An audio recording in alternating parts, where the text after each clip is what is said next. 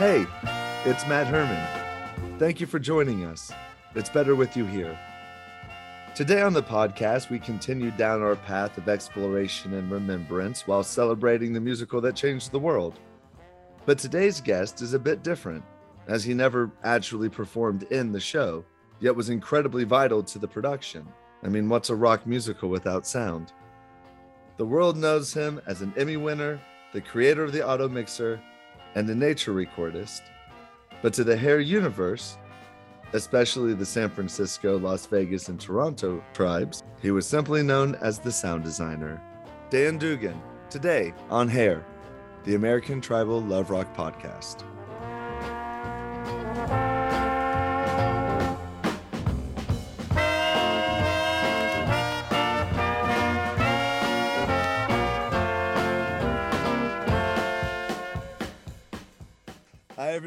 Welcome to the American Tribal Love Rock podcast. My name is Matthew Herman. I am your host for today. With us is a person of incredible distinction. Uh, he is one of the, the, actually the first person in regional theater to be called a sound designer. Please welcome to the show, Mr. Dan Dugan. How are you doing today, Dan? I'm well. Thank you, Matt. Thank you so much for joining us. First of all, I'd want to congratulate you on your 2020 Emmy Award. Thanks. Well deserved. And for I know that we'll talk a little bit about it in a little bit, but I know that the contributions that you did to sound and technical is just very impressive and very appreciative. And one thing that we have discovered, our listeners has, has discovered through this course, is how much of a catalyst this musical hair was for culture and all the stuff that had spawned from it. And it really broke down barriers and really created opportunities. And as we've spoken with the previous performers, we see how it provided opportunity in theater and being involved. But you can't have a show without the technical. And I know that when I was speaking with Michael Butler, he said, you know, the story is important and all this stuff comes together to create it. And you had um, the fortune to work on three productions. So, how did you get involved in hair? Well, um, the company, I, I, think I was working for ACT, American Conservatory Theater in San Francisco at the time. And I was doing sound design for them. I was staff sound designer. And ACT decided to rent the Geary Theater to the production of Hair for the residents, uh, resident company in San Francisco. And so I was the, you know, I was the sound guy. And of course, we had a union sound man running the shows there. And I wanted the job of mixing it. And so the company uh, was interested in that, but the union was not. So, you know, I was not a union guy. So I wasn't able to do that. But I apparently had talked myself up sufficiently in, in applying for that job that they asked me to do Chicago, which was the next the next production that was going up. Now it said something that they were using in the show. They were using handhelds. It was a certain area mics. Yeah, we had we had one wireless mic that was used for a special effect. It was used for an echo effect in walking in space, and so that was a special thing, and it was expensive, and it uh, was reasonably reliable, but nothing like what you get nowadays.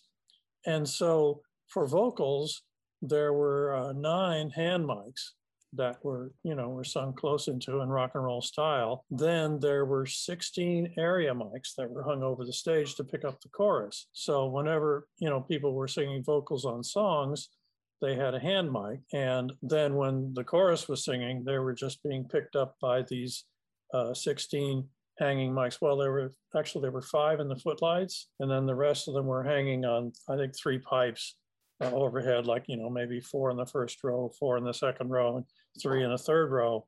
Uh, hanging overhead. And, you know, that's very unsatisfactory in terms of what we expect to hear nowadays.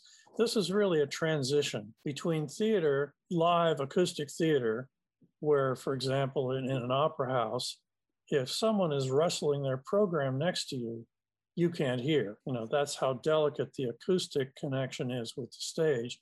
Whereas in a Broadway show, everybody is amplified now and has their own microphone. And it's an entirely different story. People can, you know, be partying like in a festival, in a music festival. People will be partying in the audience and talking and, you know, yelling at each other and all that. And the performance goes on because the performance is really loud and overrides all that. So it's an entirely different experience. And I, you know, I worked in sound through that transition. I was doing the sound for the Mondavi Winery Jazz Festival, which started out acoustic with a little reinforcement for, you know, vocals needed mics and things like that. And a few years into that, jazz became electric. Every every band was bringing electric instruments, and the whole level requirement of the sound system moved up, you know, like 30 dB and um, it was quite a difficult transition. And so this was before. I mean, it was just maybe on the cusp of that in 68 was when I was working. So uh, it was really a different world. Uh, you had to listen in the theater at that time. And, you know, the hanging mics gave you a little lift, but not much. And it was really difficult to keep them from feeding back. And it was very difficult for the operator to mix them because, well, they didn't have mixing consoles in those days. Mixing consoles were something that was custom built for a studio, like a recording studio or a television studio. The chief engineer, when they built a new studio, the chief engineer would build the console for the studio. And, you know, this is up until about 69 or so. Uh, then a few ready made mixing consoles started coming out. So the hair productions that I did, I mean, all it was available because we didn't have time to spend a year building a console. What was available was racks of rotary knob mixers, you know, like like in a church or something. Well, now churches have consoles too, but uh, in the church closet of a, of a church that doesn't have music, say something like that, there would be a you know, or in the high school auditorium, a little row of, of uh, knobs. Except we had a lot of knobs because there were, I think, 34 microphones or something like that which was hard to handle. And they were all being, being handled. And there was like one knob per microphone. There was no EQ, there were no sends, there were no monitors, you know, none of that stuff. We were just learning, you know, doing the best we could with the technology that we had. Uh, but it was very difficult on the operator. And, you know, some productions were more successful than others because they had a talented operator. Uh, in other situations, they couldn't get one. Nowadays, there is this coterie of highly skilled Broadway sound operators. And it's an entirely different story. Again, they have these stars of what they call line mixing, where they bring up the person who's talking and turn down the other, and they, you know, they're working, and they know every line in the show, and they're bringing it up, and they're, you know, they're right on top of it. Um, that kind of skill set wasn't available either uh, in those days. We were just, you know, stumbling around trying to figure out how we can make this loud enough. You know, in terms of the band, there was no problem. The band was on stage and there were 10 mics in the band. So that was easy. But, and you know, all the instruments were close mic'd. And the vocals were no problem except, you know, dealing with the logistics of getting the microphones on and off stage. And that's one thing that that I think I did that was innovative in hair is that we had a rack on stage right, there was, was a rack that had three mics in it. It had slots for three mics. And on stage left, there was another rack with three mics. And upstage center, there was a rack with three mics. These are the ways people entered the stage. And each mic had a long cable on it. So when somebody was going to sing, either somebody passed them a mic from the rack or they entered into stage grabbing a mic off the rack. And then when they went off stage, they would throw it back in the rack and a stagehand would sort out all the tangles in the cables. And so there was one guy who was on the deck whose job was sorting out all those cables, running around backstage and constantly keeping those mic cables straight. The, the real innovation was each mic was colored with uh, what was called Mystik tape. Mm-hmm. This is a cloth, a colored cloth tape that was used for home decorating projects. And so there was a red mic, you know, it was all taped up red, and there was a blue mic, and there was a yellow mic, and there was a green mic, and there was a purple mic.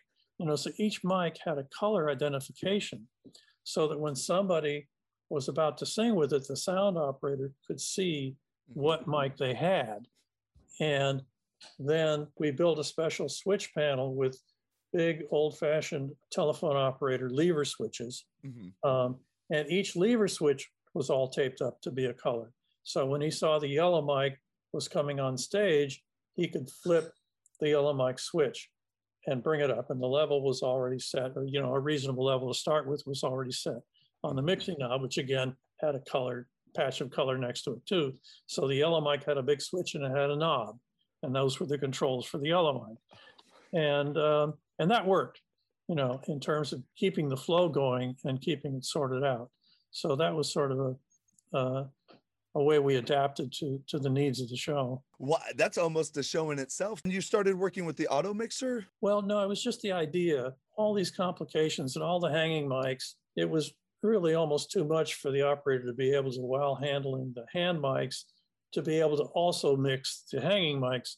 So they were generally left just kind of at a setting that gave a little a little boost. Mm-hmm. Uh, you know, maybe you could turn up stage and sing, and it and your voice would be about as loud as it was when you're facing downstage. That was about the best you could do with that kind of distant miking. And so that was really sort of passive. You know, it's just like sort of like a, you know, an installed acoustic lift that was in there.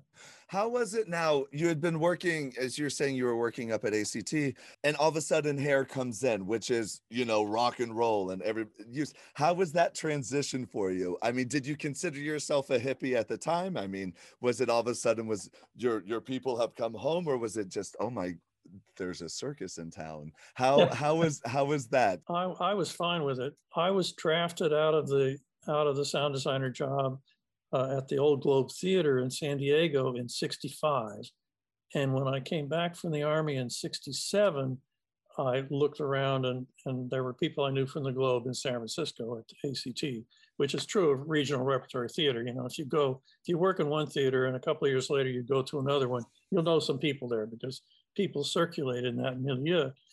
And so I knew people there, and they didn't need a lighting designer, which was my main trade at the time, but they needed a sound person, and I always done that too. So uh, I picked up sound and, and you know did a major sound job on their two theaters and, and built their studio and you know sort of really brought ACT up to a, a high level of, of sound technology. So I was ready for it and you know, and the company was there were a lot of young people in the company, and the and the people in charge were you know had a had a long view, and so it was not a problem. There were and and you know hair took over the theater. I mean the, you know the set wasn't just on the stage it was decorated. And that that brings up another story if, if i may just diverge and tell another story. Um, las vegas was a very different that was the second one i did. The las vegas hair was a whole different story and it had a lot of problems, really political problems, mm-hmm. um, logistical problems. Hair had rehearsed a Hawaii company. I don't know if the story is very well known, but they had rehearsed and, and almost ready to go with the Hawaii production. And there was some problem with the space. They couldn't get, you know, the space that they wanted.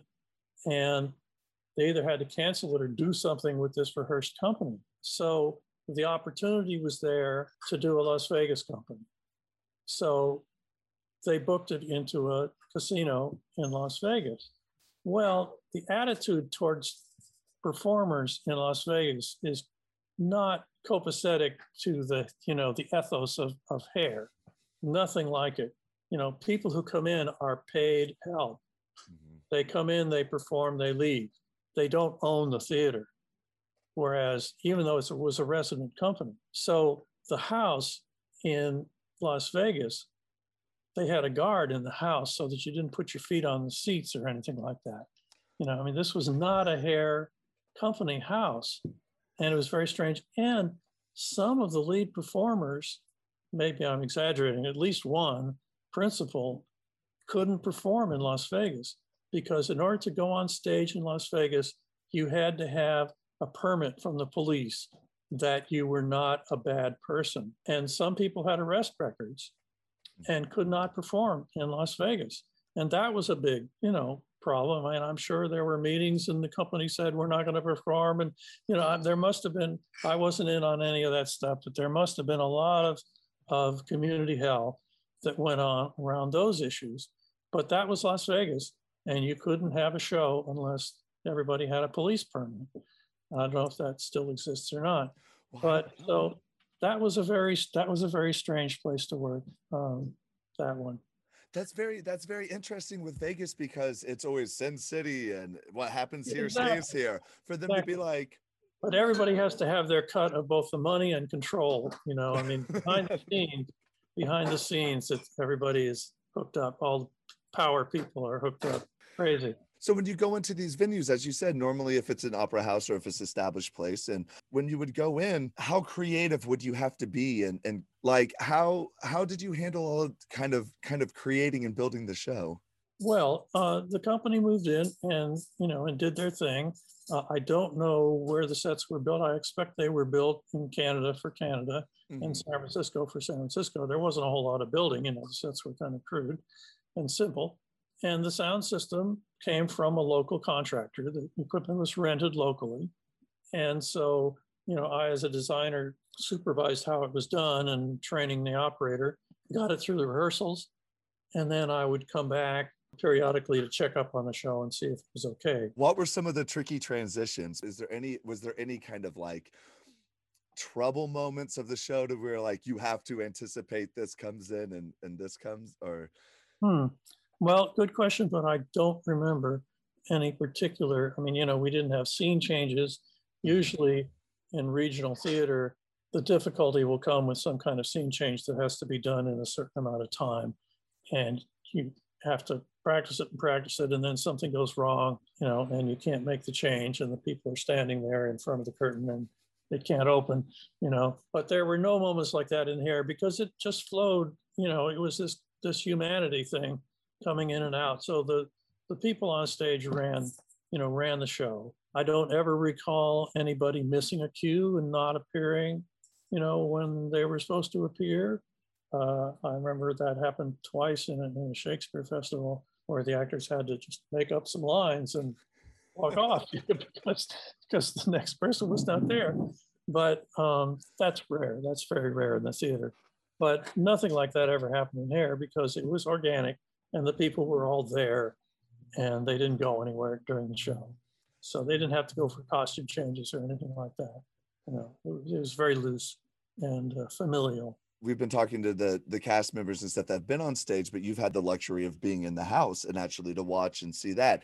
One of the stories i've heard about i think it was the los angeles cast was at the end of the first act when the police come in to try to bust them. I remember hearing that they actually had to hold the house because all you heard was everybody emptying their pockets in the audience and you hear all this clinking and, and that stuff and they actually had to hold was there any was there any stories or anything from watching from the productions of the audiences or seeing be able to see the audience's reactions or or is there any is there any memories of the show that you remember? I mean, that that stand yes. in particular. Yeah, well, in San Francisco, um, you know, uh, as as in every city that has a theater district, the people that come to the theater aren't necessarily from the city.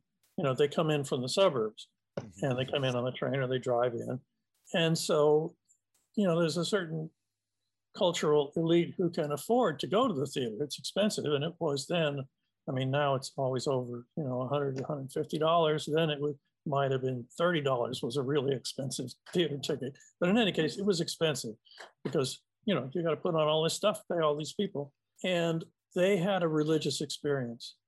The show was effective spiritually on the people who came expecting to be entertained.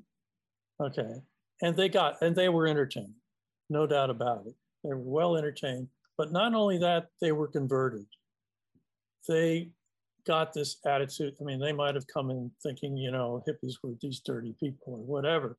But, you know, after the show, people came up and, you know, and danced on the stage and, and they, you know, and they stood in the house and, you know, and clapped forever. And it was, you know, it was a religious experience for people in San Francisco. And I'm sure in other towns too. I don't remember. I visited several other shows, but this is 50 years ago. You know, I don't, I don't remember. You've but slept I since then. It's it's totally it's totally fine. But, yeah, but I do remember that you know that it was a spiritual experience. It was like a like a um, you know like an evangelical church service. You know, mm-hmm. they got the spirit, and and uh, it moved them. Were were you moved by it? I know that you said that you yes. had gotten drafted and and having come back in and and some people do take issue with the with the anti-war. And as i as i spoke with others um, that we said it's you know the conflict is the question but the people that are are sacrificing and they can never be faulted because you're trying to do your part in what you feel. Was there was there anything that um how how did it how did that show affect you?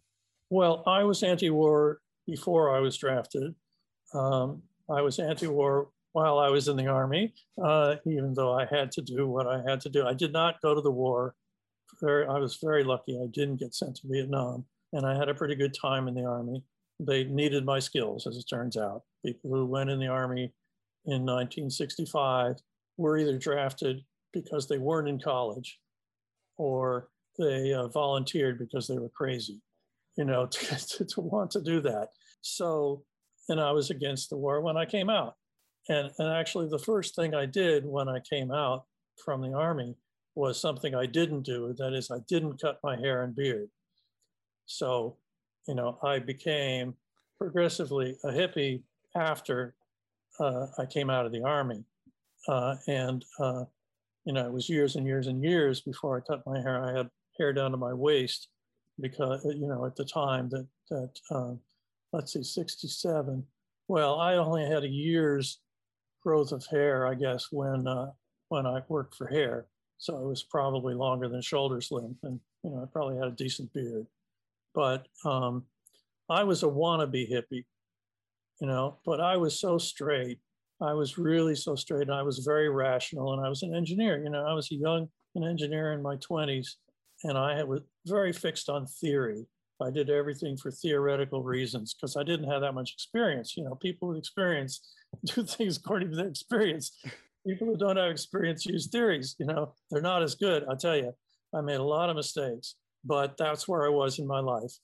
And uh, it was it was a very good learning experience. But so I was a wannabe hippie, but I really wasn't. A, I wasn't driven by uh, my desires the way the prototypical hippie was. Mm-hmm. You know, I was driven by my mind, and so I was. I was a little bit sort of an, in another place compared to the tribe, and I didn't hang out with the tribe because I was pretty much a loner, and I was, you know, concentrating on my technical things, and you know that kind of technology is very demanding. If the if you don't pay attention to it, you lose, you fail spectacularly. You know, because sound is a chain. Every link in the chain has to be right for it to come in one end, go through all this chain of things, and come out the other end, not ruined. You know, hopefully better. And it really wasn't until I got married and had kids in my 30s and 40s that I became more of a rounded human being and understood things about the value of parents and things like that. You know, it wasn't. It was long after that that I got out of my super nerdiness. Now I'm a, you know, now I'm a, a more humane nerd. I'm still a nerd, but I'm more humane. I, I once stood up in the audience and stopped a show in San Francisco, not here. Um, some friends had invited me to this multimedia uh, performing uh, performance, and the sound was just awful. Something had something was totally screwed. And, you know, after three minutes, I stood up and said, wait a minute, I see there's three sound engineers here in the audience. I'm sure we can figure out what's wrong and, and start over. And so we did. And we found out that the video crew, who were friends of mine actually, they were my next door neighbors here in the lab, um, had come in and plugged in their feed from the sound system at the last minute. And they had happened to take the, I think, the stereo output of the sound system and just wide it into mono to go to the uh, uh, to go to their video, mm-hmm. and um, that had caused distortion in both channels, and it was just totally screwed. And so, you know, that was the solution anyway. but that's that's the one thing that's very interesting about it is because it's it's knowing those those nuts and bolts and and that that process of it um i know that you've done sometimes, sometimes you need a nerd you know i wonder does it still exist the the mic the mic tracking chart with all the the different color codes i like oh no see this didn't have to be written down uh the operator didn't have to follow a script to to cue in the mics because it was a different mic often every time that a person would use.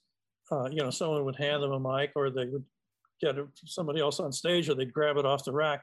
That was the, the beauty of the color code system is that the cueing was just organic, you know, yeah. green mic on. There we go. And, and that was it. Yeah. So no, they didn't have to follow a script. And and body mics, body mics didn't exist at they didn't exist at that They time. existed, but we had one. Oh. Now, you know, nowadays there would be 20. Yeah, you put and they they you know have them in the wig pack, you know, and and all of Right. that. right and, and, and the, the mic is often positioned in the hairline, which sounds pretty good, or it's positioned over here by the ear or something like that. Yeah. No, it's a, it's a new craft. It's and- uh, just interesting the progression of technology and how how now is there stuff is there stuff available today that you were like, oh, if we only had it, if we only had this back then. Well, you know, when I was in high school, I made drawings of different ways that you could do color controlled lights because I was wanted to be a lighting designer, which I became after college. But I, I never was able to invent anything practical for that. I had three or four different ways it could be done. And now, when you talk about, you know, that you use moving lights in the, in the very beginning of that, um, also color control lights, those were, which means you didn't have to gel them. And that made such a huge change in the, you know, if, if we'd had those in theater when I was working as a lighting designer, everything would have been different. Because when you committed to colors, Mhm. then you were committed to those colors. The lights were those colors. And for a, a change in the mood, you could maybe have two sets of lights, but you couldn't have five sets of lights for five different, you know, color tones. You know, you could maybe have your night scenes and your day scenes, different sets of gels for those, but that means you had to hang lights twice, you know, I mean, double. Um, now you have color control lights, which are expensive, but that means, you know, you have this incredible artistic palette to work with. Mhm. And oh, I, you know, I, I so much would love to have worked, have had those tools back when I was doing lighting. And the same thing with the, you know, with the digital consoles that have memory presets now that you just push a button, you get scene 27, just like a lighting preset. I was working in lighting just at the time when electronic dimmer boards were coming in and they were unreliable. But they did things that, you know, that uh, you couldn't do before, like many scene presets. So now it's the same thing with sound for the last 20 years or so. We've had digital boards. And, you know, if we'd had that then, it would have been a whole different scene. It, would have been the same show, Mhm. but um, it would have sounded better. Uh, it, you know, the, the mix would have been better. People don't realize like that technology has to con- continue on. Um, to kind of go back to to hair for a second, if a younger audience was to go see it, what would you hope to be the takeaway for the younger for the younger audiences? Well, uh, it, it, you know, it, it's it's aged in terms of some of the themes and the you know the words that are used and things like that, but the problems are the same. Mhm. You know, greed and not caring have become even a larger problem, I think, now than they were then. Uh, we have the whole generation of people being brought up to believe that, you know, I should get what's mine, and people who get in the way are just suckers, you know, to be pushed out of the way. And I mean, that's, I'm, I'm, this is the, you know, the Trumpian ethic that anybody that doesn't take advantage, and I, you know, I see that driving on the highway, there are more people uh, weaving, you know, saying, you know, you're not going fast enough. I'm going to get in front of you. So I think the, you know, the spiritual theme of the show is completely up to date. The problems remain. It's it's a problem of humanity uh, that you know greed and and grasping is is uh, still with us more than ever. And you know the same thing with you know global wars and things like that, and and American kids going off to fight other places where they're not really fighting for the people who are there. They're fighting for oil interests and you know things like that. And uh, it's the same problem that we were prote- protesting with hair in uh, you know in 65, 66, 67, 68. Um, same thing. You did Chicago, Vegas, and then you went up to Toronto. Was there any difference in the technology from? I think that the main thing that I remember is that, that in Canada you couldn't get a plug strip. They didn't even know what it was. You know, you go to a hardware store and ask for plug strip. Well, they, they don't have plug strips. you had to have an electrician come in and put in quad boxes to plug things in. Um, Really? It was, you know, safety safety rules were were more strict about uh, multiple plugs. So that's that's the only thing I remember. Canada. Uh, Toronto is a a fairly s- straight town. It, it's kind of like San Francisco. It's kind of a financial center of Canada in Canada, say. So it wasn't that different from San Francisco. Now you developed the auto mixer? Yeah, yeah. Here was really the stimulus that made me think about this problem. You know, how do you deal with a whole bunch of mics when you don't know what's going to happen? And, uh, you know, when it's not programmed. And uh, I worked on that for about six years and I came up with a really good solution to it. And so uh, I've been mining that vein uh, ever since. And there's still lots of applications where automatic mixing can be used that it's not being used. So, uh, you know, just the notion of marketing and making models that are more specific to different applications is still ongoing. So I manufacture seven different little black boxes which are used for converting existing systems to automatic mic mixing, putting it in as what's called an insert to the console. Also, I license to manufacturers to include my algorithm in their digital mixing console, which is the best way to do it. Um, and it's certainly a lot easier for me. I don't have to, you know, manufacturing is a lot of trouble. Putting out fires, basically what you do. Some part becomes not available. You have to find a substitute. It doesn't fit. You have to redesign the circuit board just to stay in business. You know, so I mean, manufacturing is a lot of trouble, uh, especially something that changes fast like electronics. Licensing is is much more fun. So I'm doing more of that and uh, less of product development because I pretty much have the, the retrofit covered, uh, retrofit market covered. And uh, have a lot of fun traveling the world, going to uh, trade shows in Beijing and Hong Kong and Amsterdam. And I'm going to go to Barcelona for the first time in, in February.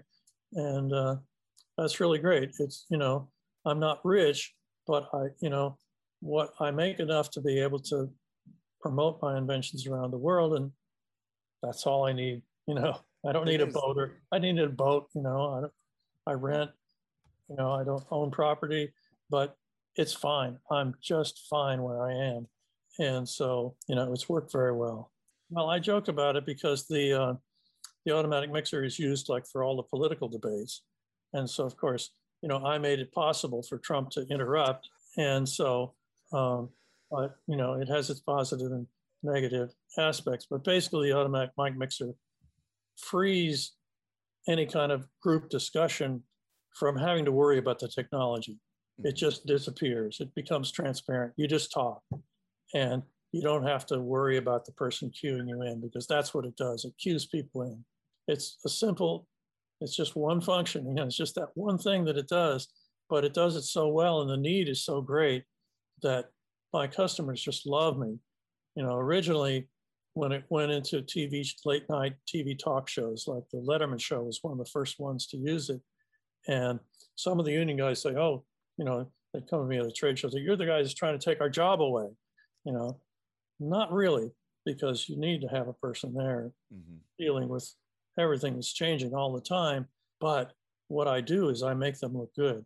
And so once they have experience with it and they realize that they're not in trouble because they missed that mic and they missed, you know, it's it's a hell of a job in a in a free form discussion or you know a show like Hair. But this they can't line mix because there's no script, you know, in a political debate, for example. But this does automatic line mixing, and you just don't worry about it. You leave the faders up, and you just adjust volume. You just mix. So you do the artistic part. You know, you're still doing the artistic part. You're doing the mixing. You're balancing people, and you know they sit back in their chair. You can you move their mic up a little bit and stuff like that. You're mixing, but you're not doing all this crazy. Oop, where's he? Oh, oh, oh, oh wrong mic. That one. You know, the mixer of, of a, a live show uh, is often, you know, see, gets these stares from the producer. You know, where the where were you? You know, um, automatic mixing takes care of the, the robot part of mixing and allows the mixer to be an artist. So it's a win-win situation. I would like to know a little more about um, the environmental. You were doing nature recordings and. Uh, yeah, the nature recording is an entirely different thing uh, that I do. You know, I do it for recreation. Um, I work just as hard at that as, as I do at the automatic mixer stuff, but it's completely different. And it gets me out into the national parks. And it's, it's so it's both recreation and hard work. Um, but I like working hard and to do something different, especially something that's artistic. Uh, I met uh, some people from, well, it's too long a story, but I used to be the Northern California Nagra repairman. There's a Swiss tape recorder that they used to use on movies, uh, the Nagra. And through that, I met everybody that had a Nagra in the Bay Area, which was all the people making movies and television. And a guy from the museum who brought his Nagra over and said, you know, we get together up in the mountains once a year and we have a, a, uh, a workshop of learning how to record nature. Why don't you come along? And so I did, and it was really great fun because it was technology plus camping, you know. Uh, so all good, all good things put together. And so I have been in this role as a as a mentor for the Nature Sound Society for about over 30 years now. Um, and it's great fun. We haven't had workshops the last two years because of COVID, but we'll go back to it. And um, so gradually, I've gotten into doing my own thing in it. What I try to do is artistic surround sound recordings of natural environments, because after all, nature is all around. So, you know, theatrical, you know, Dolby Atmos, surround sound with overheads and everything kind of recording is suitable to a natural environment. It's also a hell of a lot of trouble to set up, but um, that's the technical part of it. And it's also of scientific value. It's, you know, it's getting a snapshot of what the species and the activity was at a particular time and place. And so I greatly enjoy doing that. And I've developed a relationship with some of the parks uh, and I get research permits, scientific research permits, which enables me to go in and set up my mics and sleep right there, you know, ordinarily where you wouldn't be allowed to camp. And so, I mean, I, I developed the sleeping system because for many years I would stumble in at 3:30 in the morning, trying to find the place that I had marked where I wanted to record. But of course, everything looks different at night.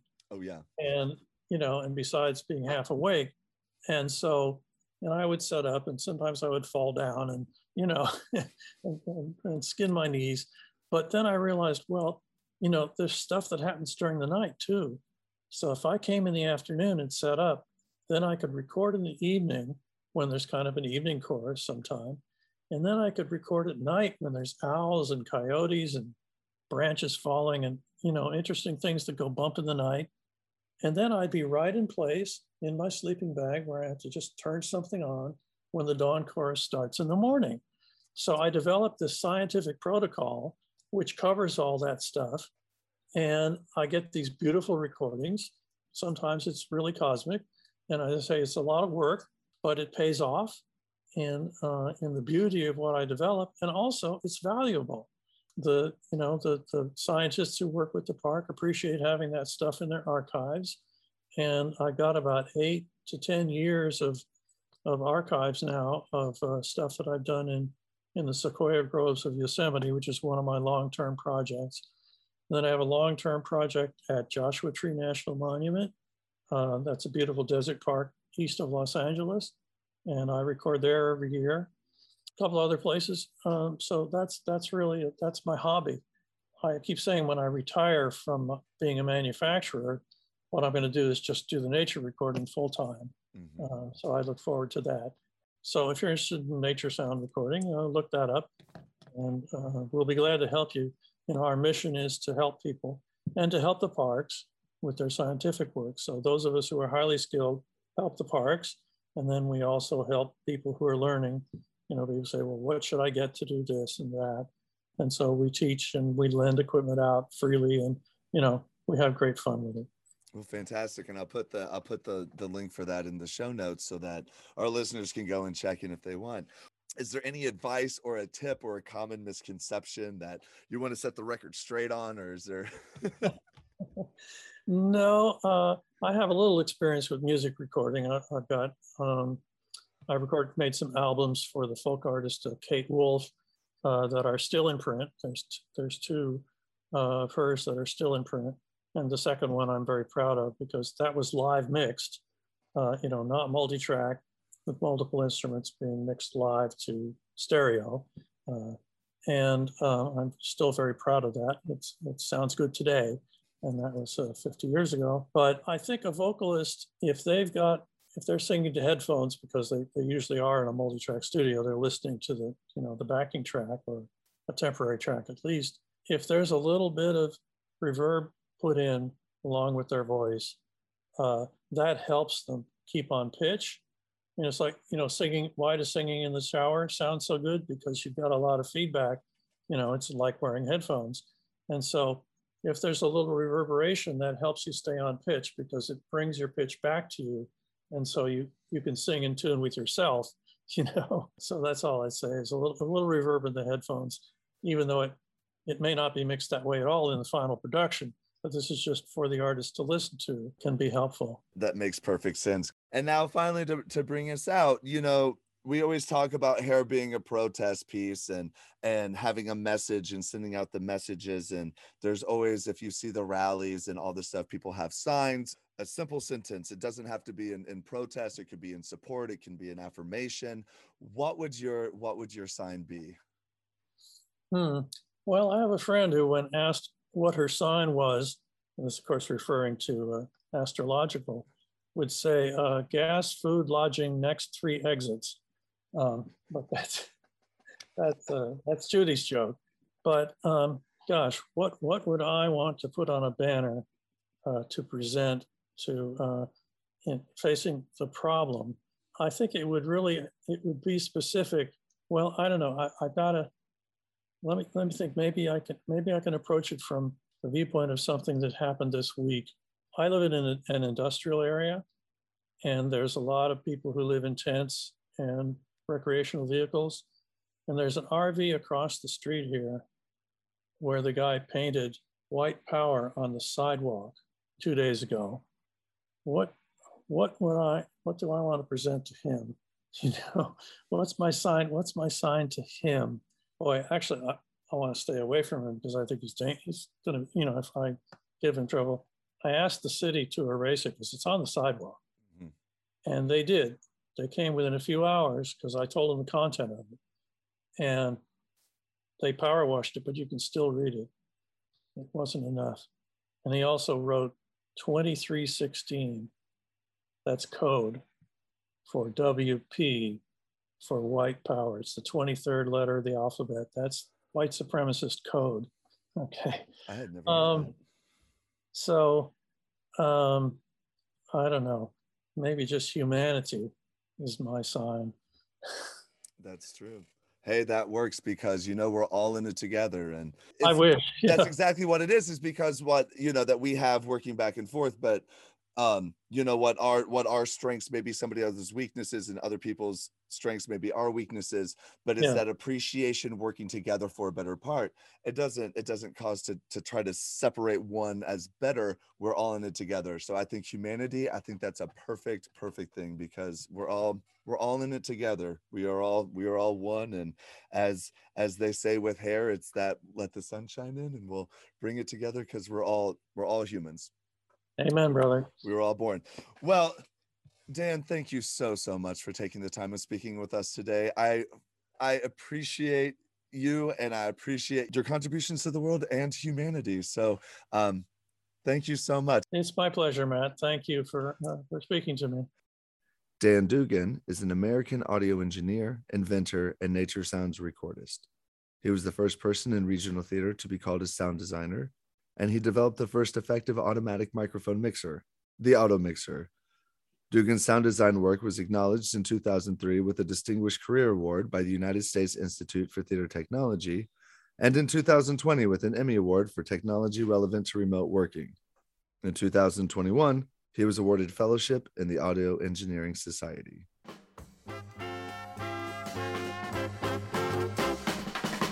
Hair, the American Tribal Love Rock podcast, is a production of The Hair Company, Michael Butler, Matthew Herman, Conwell Worthington, John and Jeannie Cutler, with assistance from Nina Macklin Dayton in the Hair Archive.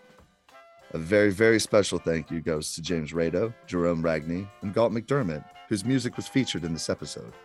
If you have a story you'd like to share with us, we can be reached by email at podcast at hair live.com. That's podcast at H A I R hyphen L I V E dot com. We hope you have a wonderful week. And remember, be free, be whoever you are, do whatever you do, just so long as you don't hurt anyone. And remember, I am your friend.